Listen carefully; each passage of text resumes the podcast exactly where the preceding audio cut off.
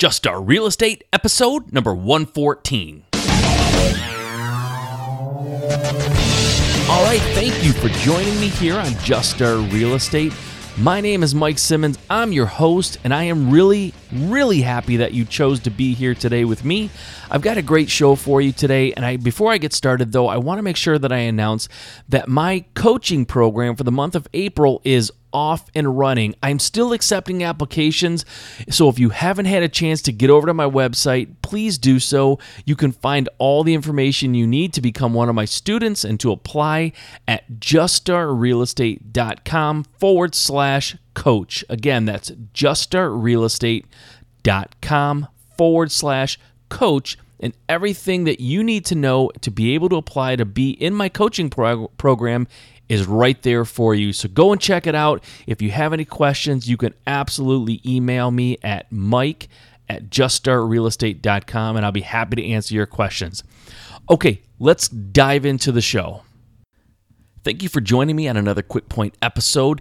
Today I'm talking about why you should constantly be developing your team and your business. So, in this episode, I want to talk about team development and what it means and why you should do it and just make sure you understand how important it is. So, over the years, if you're in business long enough, your team will evolve as people go in and out of your business. Some of them will leave on their own, and that's fine, and others you'll have to remove from your business for various reasons, and that's fine too. This is a normal process and something you should not only expect, but embrace and prepare for and preparing for it is really the key. And it's really the whole point of this episode is to let you know that you should be constantly developing your team. The team that i started with when i began my real estate investing business looks very different than the team i utilize now. The only two members of the team that stayed consistent is my wife and me. So everyone else has kind of come and gone for various reasons. Realtors have changed, contractors have changed, title companies and insurance companies have all changed. None of them are the same as when I started my very first project. Why so much change? It's simple. In some instances, certain members of the team weren't doing what was required of them. They just weren't pulling their weight, they weren't keeping their commitments. Other members of the team made it impossible to work with due to economic factors. Now, not trying to be overly cryptic here at all. When I say economic factors, they simply were too expensive. They became too expensive. So people sometimes raise their rates and it becomes impossible to work with them from an economic economic standpoint and continue to, to use them. It just it doesn't make sense, right? So this is often true of contractors. Realtors don't change their rates. I mean, they they charge what they charge usually, and that's it. Um, but contractors' uh, costs can vary wildly from job to job if you don't watch it. So when you start working with contractors, you know, sometimes their rates are great and everything's fine, but for some reason, certain contractors raise their rates to a point that it no longer makes sense to use them for jobs. I mean, it just, you're not going to make a profit. I honestly don't understand why some of them would do this and risk losing all future business. This is exactly what happened to me in the past. And I'll tell you a quick story. I've told it before, but maybe some of you haven't heard it. The first uh, rehab or the first flip I ever did, I hired a contractor off of Craigslist, you know, screened him, called his references and everything, and he did an all right job. I mean, he was a little late and um, maybe it was a little bit over budget, but nothing crazy. It wasn't bad for the first, you know, rehab I'd ever done. But after it was all over and I paid him, I got a call from the electrician that he subcontracted the, the electrical work to. And they said that they were never paid. And I said, Well, I paid the general contractor for the electric the electric work. And they said, Well, you know, we didn't get paid. So, you know, we're gonna have to put a lien against your house. And then before you can sell it, you're gonna have to pay us. Or when you sell it, you know, some of that money is gonna go to us because we're gonna put a lien against your house. So I was kind of stuck. So I called the general contractor to ask him what had happened and why are they calling me. And of course, I couldn't get a hold of him. He had basically fallen off the earth, and I ended up having to settle with the electric company. Um, the bill that was that was due was for thousand dollars, and I settled with them for six hundred dollars. So I got a discount, but really I double paid because I had already paid thousand dollars for the electric work and then I had to go back and pay another 600 because my contractor just, you know, didn't pay him. Now, the funny thing is is this this contractor knew what I was doing and knew that I was building a, a, business, a flipping business, and I absolutely would have used them on the next several. He knew that. He was up to get the next job. I probably wouldn't even have competitively quoted it because I was happy with his work and he was reasonably priced. He would have gotten all my future work, but because that six he stole basically $600, he got nothing going forward. So it just doesn't make sense to me. I don't know why some people do that, but they do. So be ready for that.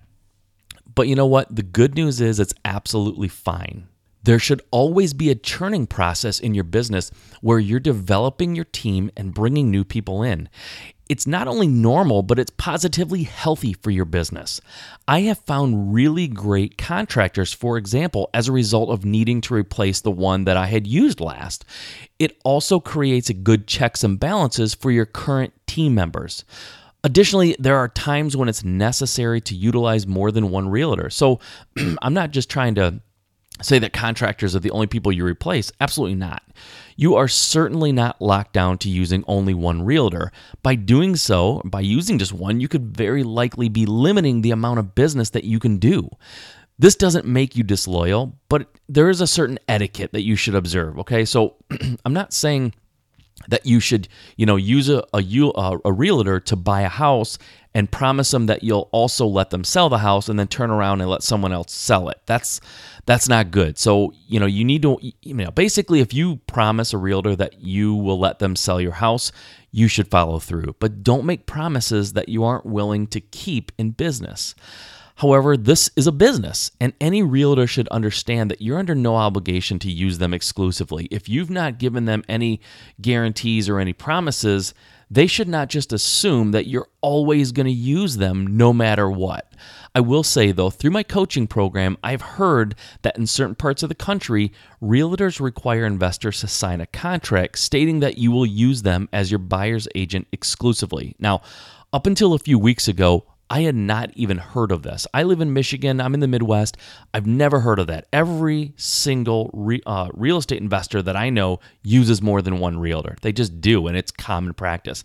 I know people in California, also very you know successful real estate investors who use more than one realtor. So this is the first I've heard of it, but apparently this is what happens in some states or in some cities. So I don't know if this is the case where you live or not, but where I live, it is absolutely not the case. And I do use a few realtors consistently. So it's not just realtors and contractors that you should constantly be developing, but also things like insurance companies and title companies and you know different resources like this that you use in your business keeping costs down and finding the best rates and services is a function of a business owner. It's just fundamental to owning a business.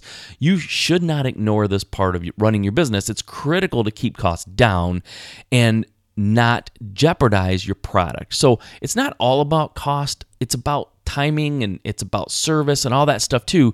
Don't get me wrong, it's not just cost, but you should constantly be working on developing lower cost, better service, quicker service. It's smart to ask people in your local real estate network also who they use for different things. Find out who, who other people are using for insurance. Find out who other people are using for title companies, and maybe they can make an introduction and give you like a warm uh, introduction to these companies, and then maybe they would work for you too. So, always be willing to share resources. And and you know what? Don't be afraid to ask those individuals who you share your resources with if they will share their resources as well. Honestly that's just how business is done. From my perspective and my experience and people that I deal with and I know all across the country all agree it's it's a big huge world out there. You don't have to hoard your resources. You don't have to hoard you know people on your team. Be willing to share and be open and it will come back to you in abundance. It really will.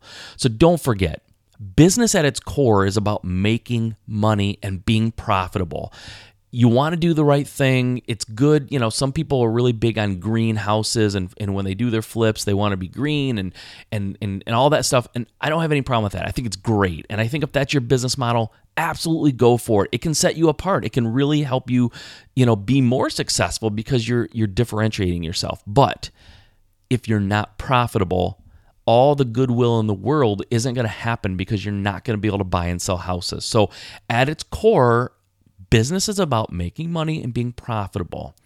This cannot be done if you're not constantly developing your team and making sure that you're paying for goods and services or what you're paying for goods and services is competitive.